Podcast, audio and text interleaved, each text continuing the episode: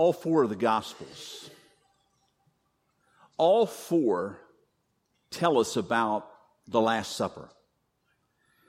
As Jesus gathered with his disciples in the upper room, as they spent that time there preparing for what was to come, even though they really didn't know what was to come. Jesus told them. As we read through these accounts, you may note, if you've read through them, that John gives us a few more of the details. He tells us a little more of what happened and what was said, what was done there. I think we know most of it, right? We know about Jesus kneeling down, putting a towel around his waist, getting a basin of water, washing the feet of his disciples, serving them in that way. We may remember that it was here that Jesus told his disciples that they were to, to love one another. This is, this is important because in what was about to happen, there could be potentially a lot of finger pointing going on. Following that, of course, we know that uh, Jesus dropped two big bombs. The first was that one who was sitting right there at the table with them was going to betray him that very night. And beyond that, and called out by name, was Peter, whom he said, you, are going to deny me. You're going you're to turn your back on me today. Now, listen, when you gather in a, a celebration like that, you really you don't like to hear the bad news. You're, you're there to hear the good news. They were there to remember God's deliverance. And what they didn't expect was that Jesus had also come to deliver them. As a matter of fact, had come to deliver them in a, the fullest and most complete way possible. But they weren't getting it because their world had just been rocked by one of you will betray me another of you will deny me. And it's into those troubled hearts and troubled minds that Jesus speaks the words that we will read today in John chapter 14. John chapter 14, verses 1 through 3. And this is what we read Jesus says, Let not your hearts be troubled. Believe in God believe also in me. In my Father's house are many rooms. If it were not so, would I have told you that I go and prepare a place for you? And if I go and prepare a place for you, I will come again and will take you to myself, that where I am, there you may be also. Father, would you help us to hear this, to truly hear this today? to let it sink deeply into our minds and into our hearts. And we pray, Lord, that your word, your word will change us from the inside out. That's our prayer in Jesus' name.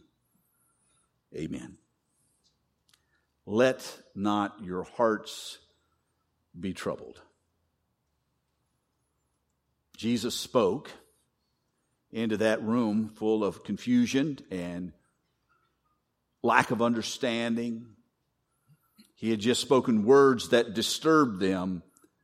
He now turns the tables on those words a little bit. His command could literally be translated, stop being troubled. I mean, let not your hearts be troubled. That really, that's, that's almost poetic, isn't it? But to say stop being troubled.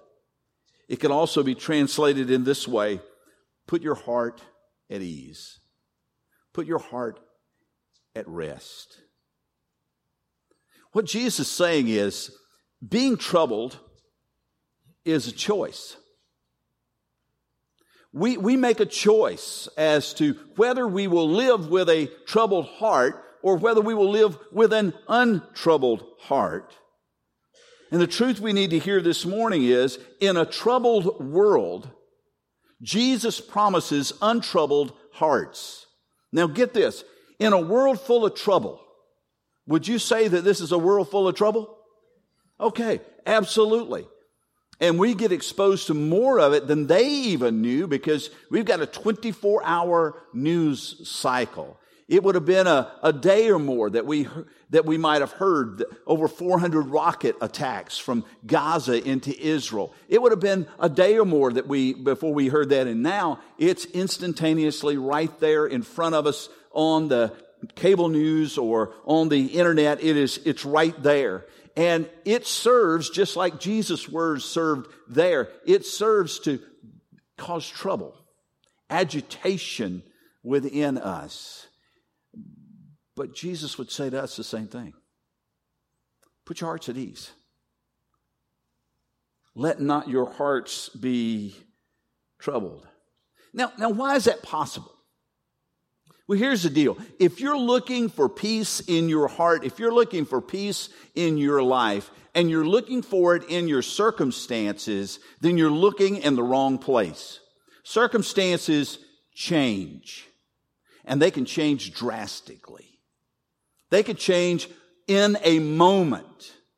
Everything can be going along just fine, and then all of a sudden, the wheels fall off everything goes. It just, just, just, it, it all the security is just gone.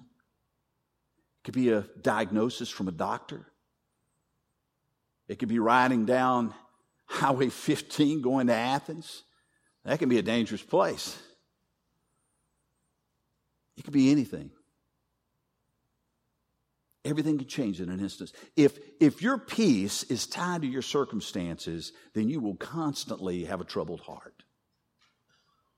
If your peace is tied to your emotions, then you are going to constantly have a troubled heart because emotions are like a roller coaster. There are days where we just feel like we're on top of the world, and there are days where we feel like the world is on top of us. What we need is something solid. What we need is something secure. What we need is something that is unchanging. And Jesus gives them the answer here in this passage. He says, let not your hearts be troubled. Believe in God. Believe also in me. I'm here to give you something that is sure and certain and unchanging, something you can count on, something you can rely on, something you can invest in and not have the rug pulled out from under you. And the truth that we need to walk away from here with is this an ever deepening faith, belief, trust in God. An ever deepening faith creates a heart that knows increasingly more peace. The more you know the God of peace, the more of his peace you will have in your heart. Listen, we, we encourage people to find time in their busy, busy lives to pull apart and to spend some time opening God's Word, reading God's Word, meditating on God's Word, beginning to apply God's Word, spending time in prayer where you are communing with God. Some of you began um, using our Following Jesus journals. If you didn't pick one up, we have them at the, the Grace at Home Resource Center. And the first, in, on, we've got opposing pages here, facing pages, and the first thing it asks, it, it calls you to do is adoration. That is worshiping God, acknowledging who He is. And some of you have acknowledged this is hard. This is hard. Even if I have the attribute of God in front of me, it's tough to, to, to, to lift that up in a prayerful kind of way. Well, I want to tell you something. The more you do it, the easier it becomes. This morning, I'm sitting there, I'm, I'm waiting on Nancy. That's not always, I don't always wait on her. She's usually waiting on me. I'm always the guy doing the last minute thing before walking out the door. But this morning, I happen to have it all together, as all together as Jimmy Long can get it. And I was sitting there in the chair, and the blinds were open. I was looking out the, out the back door, and the wind was blowing in the trees. And immediately, it was a reminder what Jesus spoke to Nicodemus that the wind blows where it will you can't tell whether it's, where it's coming from or where it's going. It's the same thing with the Spirit of God. And I was able to stop at that moment and say, God, from what I'm just seeing you in creation, what I remember from your word, I thank you this morning for blowing your spirit through Grace Fellowship, through this worship service. And I pray, Lord, that even though we may not we may not see it like trees whipping, that we'll be able to see it in our own lives, that we will know that we have been in the presence of God because of today. And so it becomes easier to worship, easier to acknowledge this God. The more we know of His Word, the more we know of Him personally, the, the, easier it becomes for us to, to raise Him up, to lift Him up, to exalt Him for who He is, not just what He's done, but simply for who He is. And so Jesus says, believe in God, believe also in me. In John chapter 16, Jesus would tell his disciples, I've said these things to you. Look at this. That in me. Get this. I've said these things to you that in me you may have peace. In the world you will have tribulation. And that word literally means to be under pressure. In the world you will have tribulation, but take heart, be encouraged, Put your hearts at ease. I have overcome the world. In other words, what Jesus says is, listen, I understand this is a troubling world. I understand that the news you get from one moment to the next can rock your world. What you need, if you want peace in your heart, what you need is something that won't change with the wind. What you need is me. It is in me you will have peace. And I got to tell you the truth. Apart from Jesus, there is no lasting peace. None. Jesus is a promise maker. In me, you will have peace. He is a promise maker. But some of you need to know this morning, He is also a promise keeper. You may know people who make promises all the time, but you may not be able to count on them to keep them. Jesus is not only a promise maker, he is a promise keeper. And he promises in this passage, he says that, that I, I'm, I'm going to prepare a place. The promise of a place only brings peace if we can trust the person making the promise. I go and prepare a place for you. Now, again, there, uh, there have been times I've told people, hey, listen, I'll, I will have something. I will do something for you. I will, I will commit to this. I will be here. You can count on this. And there have been times where I have let them down. I have, I have blown it big time. You may have been in the same situation. You know how it is when you're the promise maker but can't be the promise keeper. You also know when someone else has made you a promise and they can't keep it.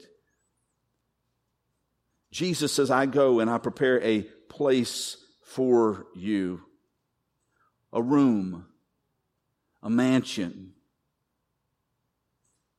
I'm going to make a place for you in my Father's house. But that promise is dependent upon the promise maker being a promise keeper. Look at what he says. He says, I go. I, I, I go. I'm doing this personally. I go and prepare a place for you, and I will come again and take you to myself, that where I am, there you may be also. Now, look, listen, I don't know if you got your Bibles open, you may want to circle this, you may want to underline this, you may want to highlight this. This is an incredible passage. Jesus, he, he spends a lot of time talking about other people, other things, but at this when he gathers with his disciples here at this Last Supper, he's talking a lot about himself.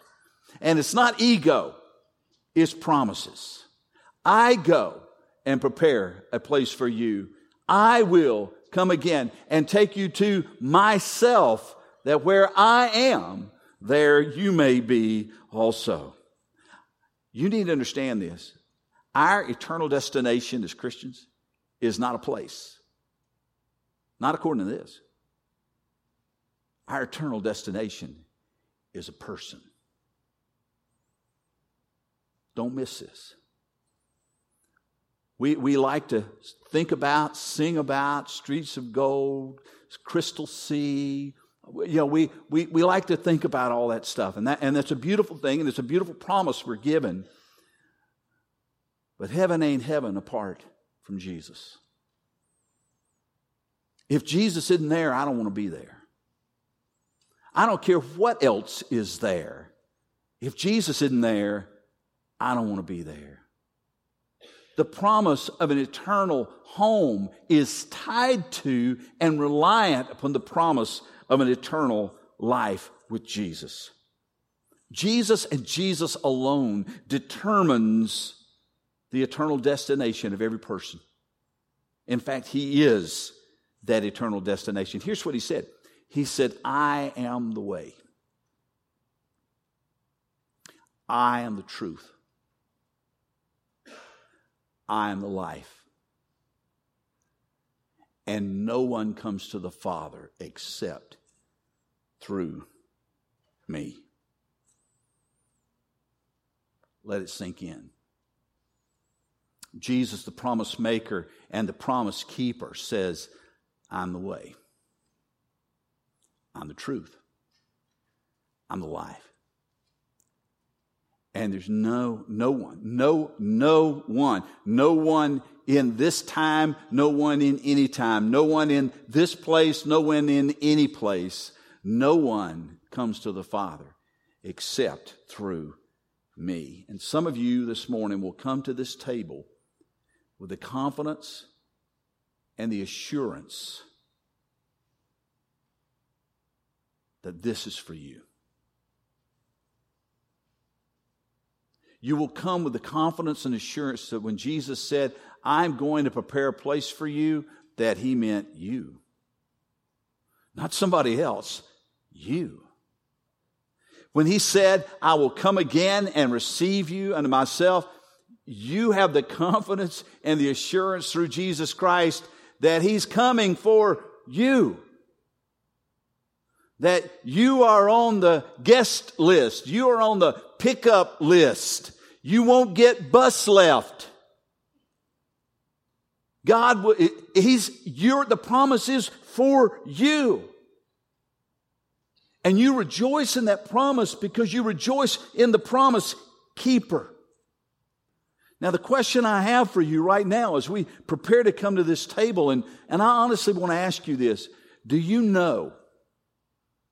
Not do you hope, not do you wish, not do you think, but do you know that when Jesus comes, He's coming for you? And if you don't, what are you going to do about it? I want to pray for you this morning. For those of you that have these lingering, gnawing doubts that maybe, maybe he's not coming from me.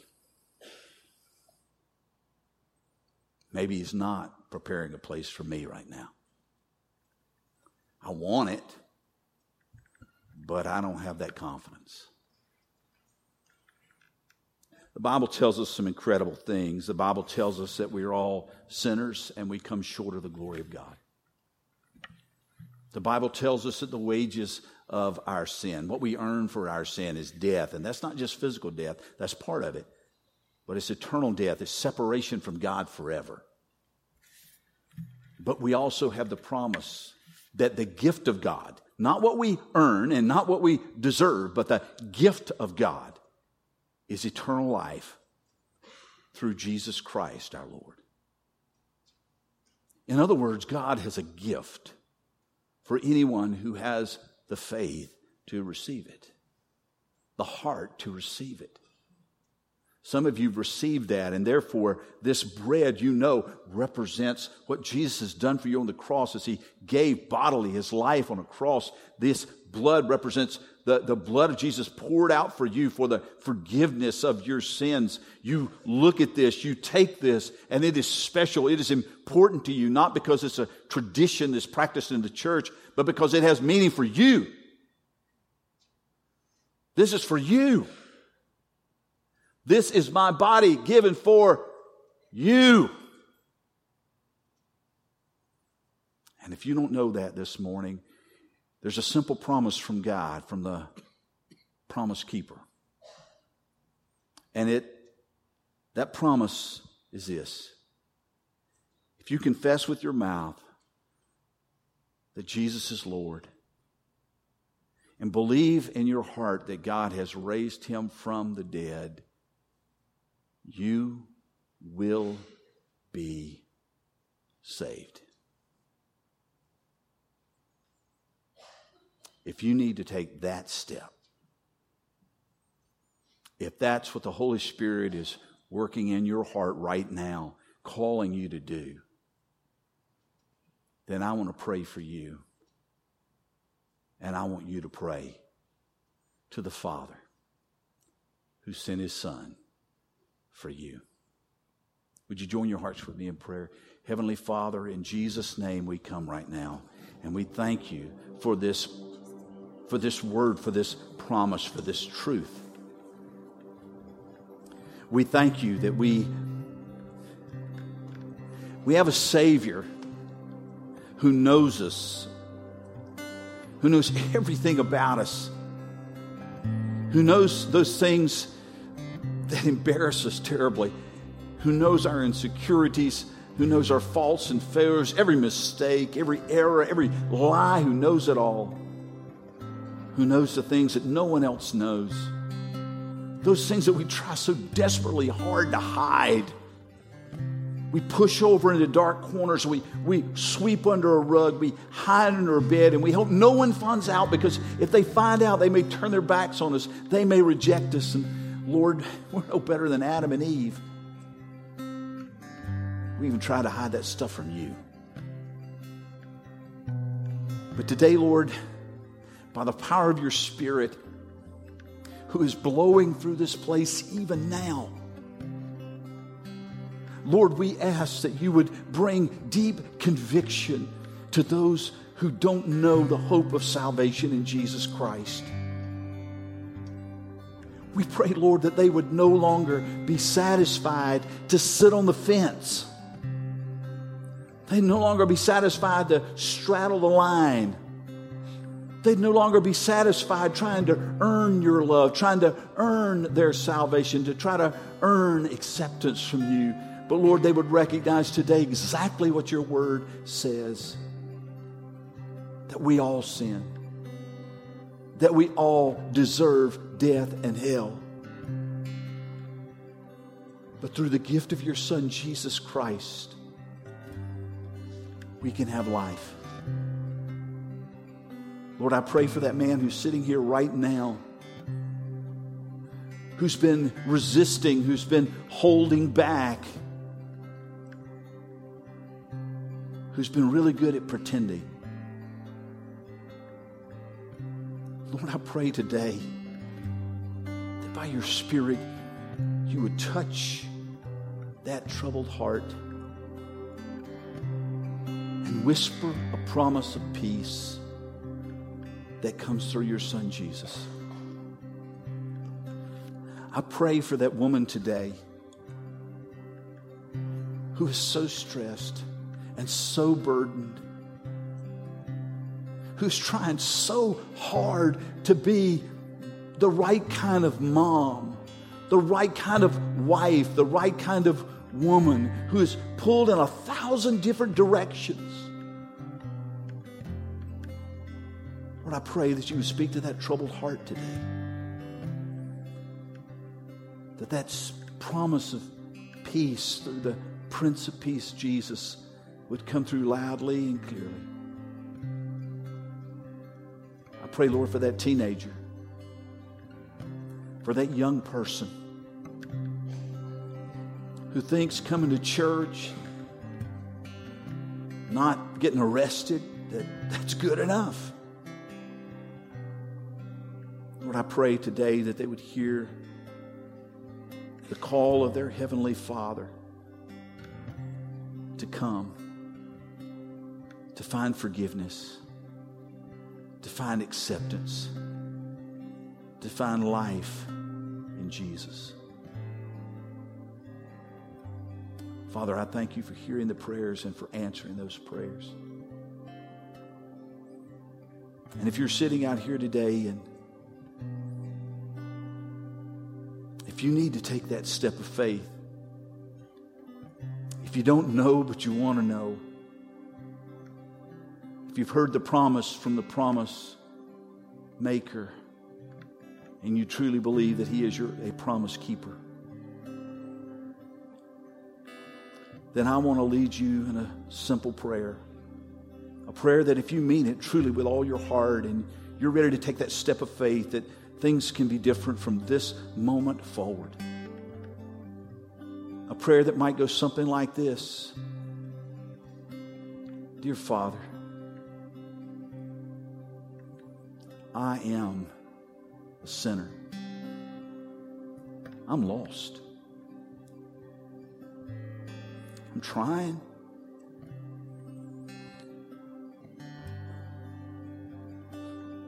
But today you spoke to me. And it went all the way to my heart.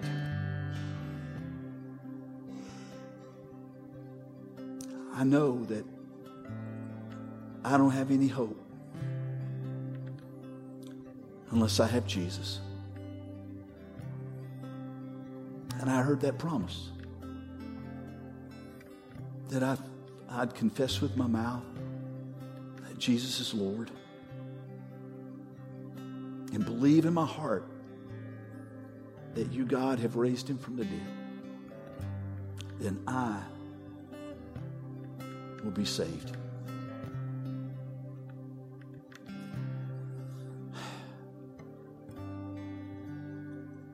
If you prayed that prayer this morning, then I want to encourage you to respond.